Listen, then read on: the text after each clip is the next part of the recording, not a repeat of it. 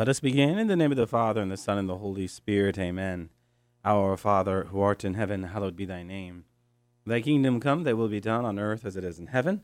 Give us this day our daily bread, and forgive us our trespasses, as we forgive those who trespass against us, and lead us not into temptation, but deliver us from evil. Amen. In the name of the Father, and the Son, and the Holy Spirit. Amen.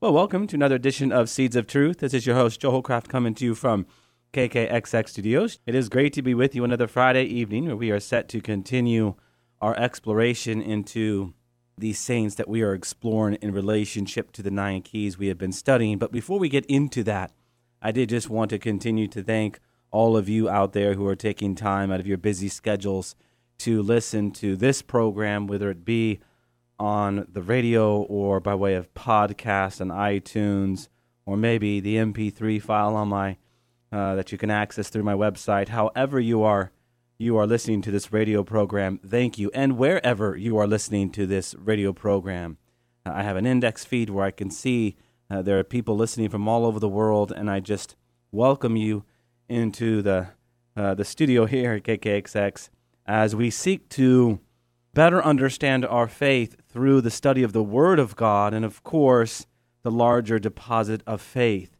Now, as we have set out on our exploration of talking about the saints, as you have asked me to talk about the saints, we are doing so within the context of these nine keys of how to best respond to the question, Can you pray for me? Now, we have arrived at choosing a saint that best fits our discussion on the fourth key of praying fervently. So, what was it that we established then in that key when we talked about? But that fervent prayer is essential to intercessory prayer, right? St. James tells us to pray for one another in fervent prayer. James chapter 5 verses 15 to 16 uh, says what? But for the fervent prayer of a righteous man is powerful in its effects. You know that is one of my favorite scripture passages. For the fervent prayer of a righteous man is powerful in its effects. Now, in a manner of speaking, we can say what? But that fervent prayer is a manifestation of what we were talking about last week, that third key of praying from the heart, because fervent prayer is the impassioned conviction that arises from the heart that has been set aflame with the fire of God's love. The breath of God. How often do we hear that verse in sacred scripture?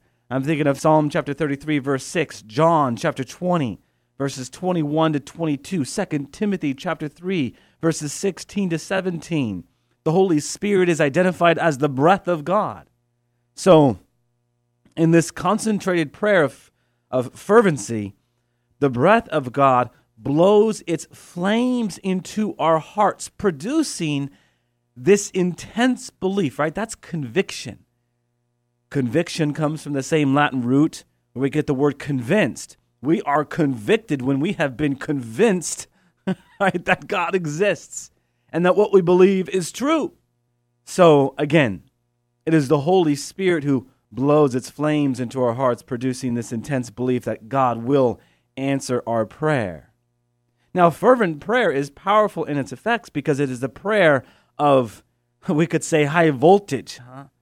putting a charge into who and what we pray for when Jesus prayed with sighs and groans to heal the, the man with the speech impediment, he set himself up like a what but a conduit of energy. We too are to become conduits of energy, and we are when we pray fervently in the Spirit, which brings us to our fourth saint.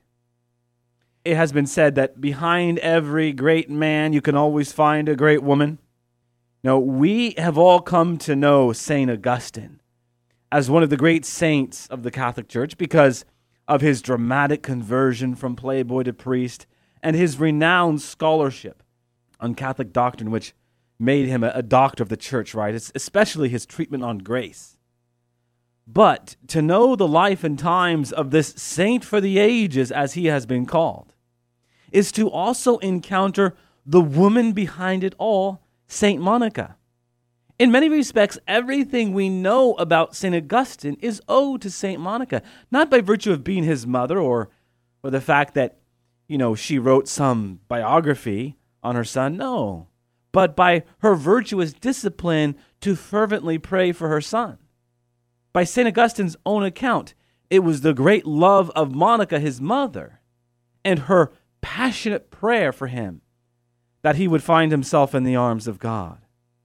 Incidentally, a close look at St. Monica's life reveals that she devoted much of her time at, we could say, uh, the altar of intercession, begging God to intervene on behalf of those whom she loved or, or those uh, whom she was acquainted with.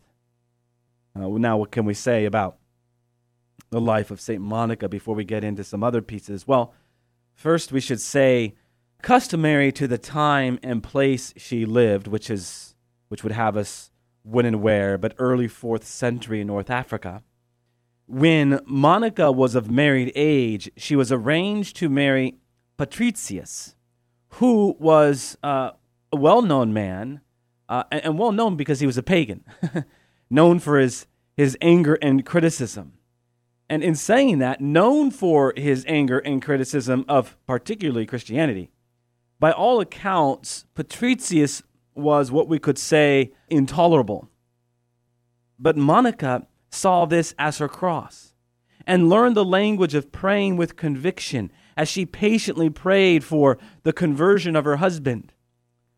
So Monica saw this intolerable behavior as a cross. And wouldn't you know, a year before he passed, he converted to the Christian faith.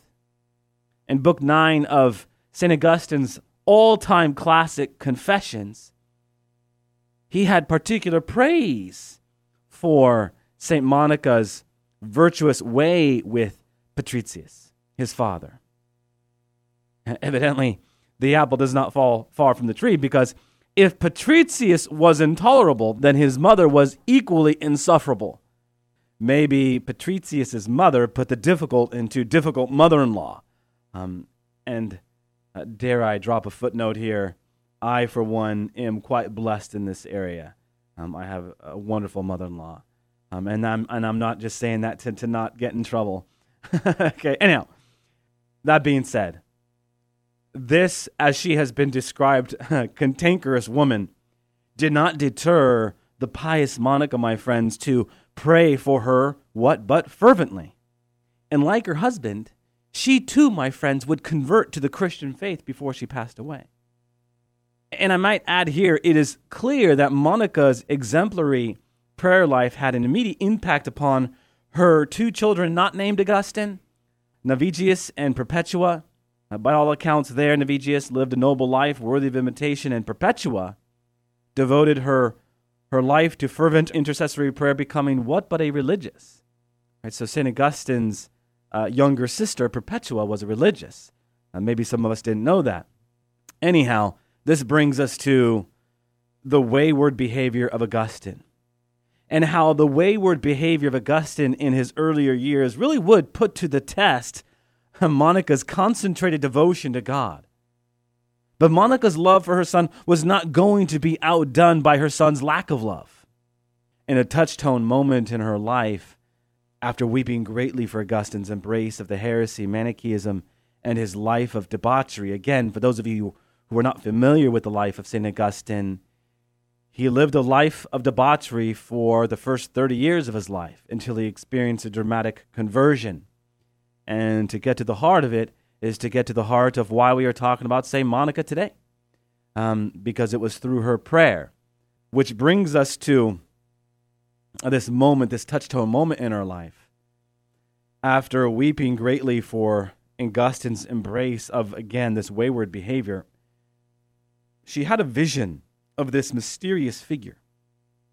And as she was weeping, she looked up, and from this indistinct figure came a voice and words that would leave a lasting impression upon Monica. The voice said, Monica, dry your tears. Your son is with you. Indeed, my friends, in the deepest place of Monica's heart, in the fervent offering of her prayer, there you will find Augustine. Monica would follow Augustine in his travels, imploring him to abandon his errant ways And it was eventually in Milan where Monica entered into spiritual direction under one St. Ambrose. St. Ambrose, uh, Bishop of Milan, counseled her to stay steadfast in her prayers, assuring her that God would answer her prayers. On one occasion, famously saying, Go now, I beg you, Monica, it is not possible that the son of so many tears should perish. As it turns out, the same St. Ambrose was catechizing Augustine on matters of the Christian faith, drawing him away from the heresy of Manichaeism and the true expression of who Jesus is fully human, fully divine. Okay? And it was on Easter in the year 387 AD that Augustine was received into the Catholic faith. As we talked about some months ago, praying fervently as this call to emit solar flares, right? You're on fire for God, emit solar flares. St. Monica was emitting solar flares.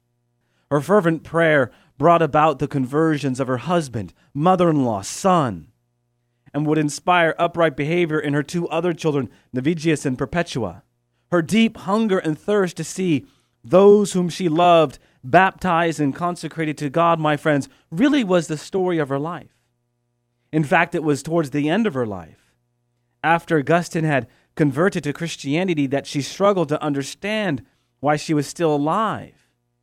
In her own words, as Augustine testifies to in the book Confessions, St. Monica says, I do not know what there is left for me to do or, or why I am still here all my hopes in this world being now fulfilled. All I wished for was that I might see you a Catholic and a child of God. God granted me even more than this in making you despise earthly felicity and consecrate yourself to his service. Monica died soon thereafter in 387 AD. Brothers and sisters in Christ, the church declared St. Monica the patron saint for converting sinners because she devoted her life to interceding for others with a resolute heart, often praying into the night. You know, if your prayer request is to pray for the conversion of a particular soul, then St. Monica is your gal. we call upon her intercession in this fourth key of praying with fervency because her resolute heart and undying faithfulness defines what lies behind that Greek word for prayer in that passage in James chapter 5. The Greek word being deiomai. That prayer that shoots forth from a soul that is in union with God, that at once cries out to God. St. Monica was in union with God, crying out to God that he would transform the heart of her son. What do we read in Job chapter 34, verse 28? God hears the cry of the poor. God heard the cry of Monica. Monica, my friends, lived deeply her vocation to intensely pray for those in her life. We go to saints as we have talked about it as friends in Christ. Hmm. And we, we do so here with Monica, seeking guidance and allowing her life to be an example, an illustration of what it means to intercede on behalf of another, as 1 Timothy 2, verses 1 to 5 speaks to. Amen? Amen. St. Monica, pray for us. All glory be to the Father, and to the Son, and to the Holy Spirit, as it was in the beginning, is now, and ever shall be, world without end. Amen. And God bless you.